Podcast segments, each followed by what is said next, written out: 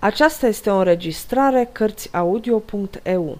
Pentru mai multe informații sau dacă dorești să te oferi voluntar, vizitează www.cărțiaudio.eu. Toate înregistrările Cărțiaudio.eu sunt din domeniul public. Mark Twain Prinț și cercetor Capitolul 21 Hendon aleargă în ajutor Bătrânul se depărtă tiptil, aplecându-se pe brânci, furișându-se ca o pisică și trase lavița lângă pat. Se așeză pe ea cu trupul pe jumătate luminat de candela pâlpâitoare și tulbure, jumătate ascuns în umbră și astfel, cu ochii săi arzători, ațintiți asupra băiatului adormit, veghe cu răbdare, fără să ia în seamă scurgerea timpului, ascuțindu-și încet cuțitul, mormăind și chicotind. După înfățișare și atitudine, semăna grozav cu un păianjen cenușiu monstruos care ar fi pândit lacom o gâză nefericită ce zăcea neputincioasă înfășurată în pânza lui. Trecuse vreme îndelungată când bătrânul, care tot mai privea, fără să vadă însă, cu mintea pironită de vise cețoase, observă deodată că băiatul se trezise, făcuse ochii mari și se uita la el. Se uita înghețat de oroare la cuțit. Pe chipul bătrânului lunecă un zâmbet de diavol bucuros și fără să-și schimbe atitudinea sau îndelenicirea zise. Feciora lui Henry ca loptălea, ți-ai rostit rugăciunea? Băiatul se zbătu deznădăjduit în legăturile sale și totodată se sili să scoată printre fălcile strânse un sunet înnăbușit pe care pusnicul găsi cu cale să-l tălmăcească drept un răspuns afirmativ la întrebarea sa. Atunci jogu-te iar, înalță spre cer rugăciunea din urmă. Trupul băiatului fu străbătut de un fior și fața sa se făcu albă ca varul. Apoi se luptă iar să se elibereze, învârtindu-se și răsucindu-se încolo și încoace, trăgând ca scos din minți cu sălbăticie și deznădejde, însă în zadar ca să rupă sforile ce îl înlățuiau.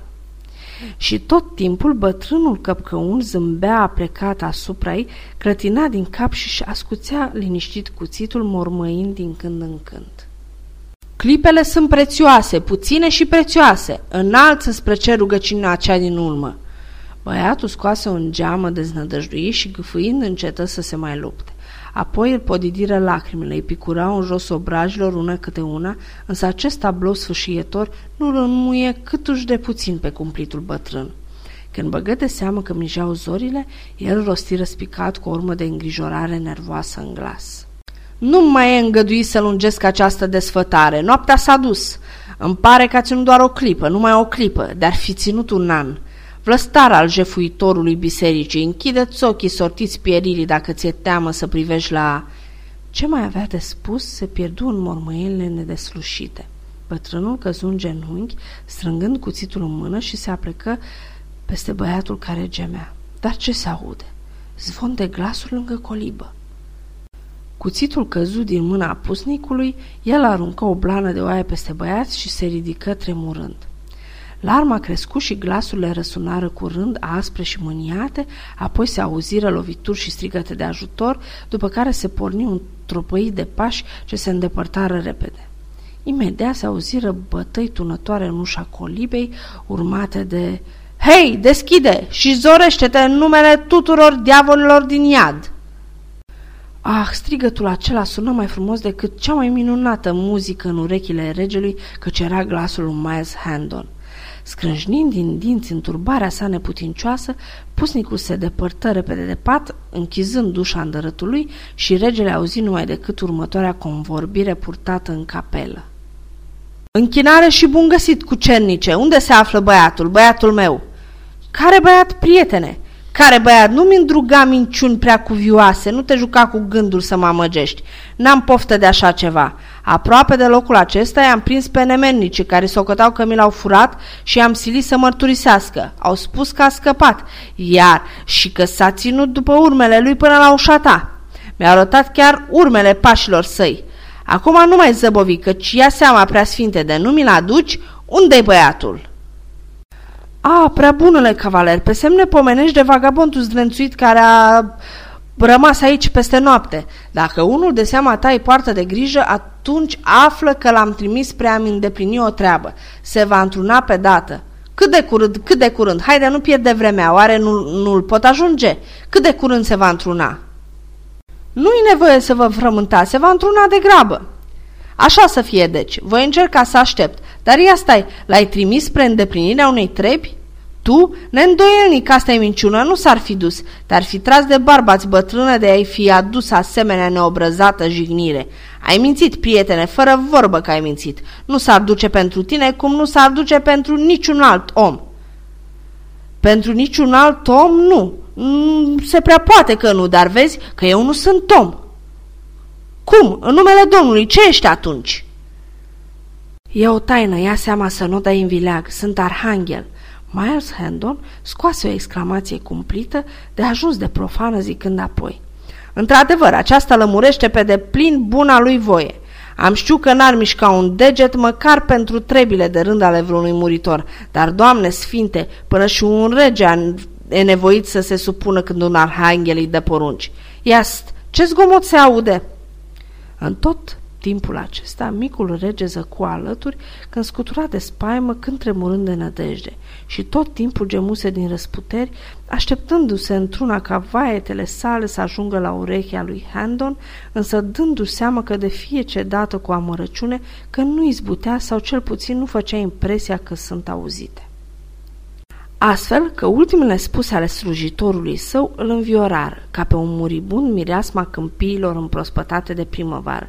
Se smuci odată și cu toată furia, tocmai când pusnicul spunea Zgomot? Aud numai vântul.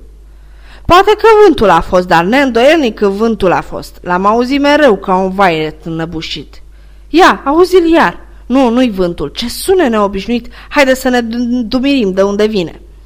Acum bucuria regiului era aproape de neîndurat. Plămânii săi obosiți făcură tot ce le sta în putință. Întărit de nădejde, însă fălcile pecetluite și blana de oaie care îl înăbușea îi paralizau un chip jalnic strădania. Atunci bietul copil îi se frânse inima, auzându-l pe pusnic cum spuse. A, de afară a venit, socotcă din crângul de acolo. Haideți, voi arăta eu drumul. Regele i-a auzit pe cei doi ieșind discutând. Auzi cum pașii lor se pierd iute în depărtare, după aceea rămase singur într-o tăcere prevestitoare de rău, mohorâtă și înfiorătoare. Îi păru că a trecut un veac până ce a auzit pașii și glasurile apropiindu-se iar. De data aceasta li se mai adăugase un sume. Părea tropăit din copite. Apoi l-a auzit pe Hendon grăind. Nu voi mai aștepta, nu mai pot cu niciun chip să aștept. S-a rătăcit în pădurea asta deasă. Încotro a luat-o. A luat-o, dar așteaptă, voi merge cu tine. Bine, bine, pe legea mea ești mai bun decât te arată înfățișarea. Socot chiar că nu se mai află pe lume arhanghel cu inima dreaptă ca a ta. Voiesc să călărești? Vrei să iei măgărușul pregătit pentru băiatul meu?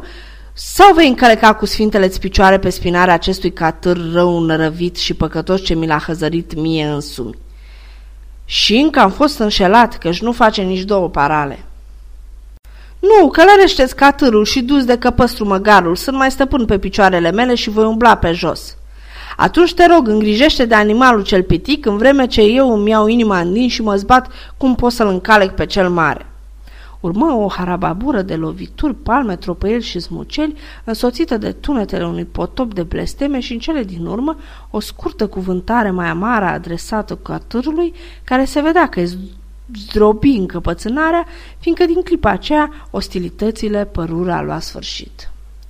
Copleșit de o jale nespusă, micul rege legat fedeleș auzi cum glasurile și pașii se pierd în depărtare și se sting.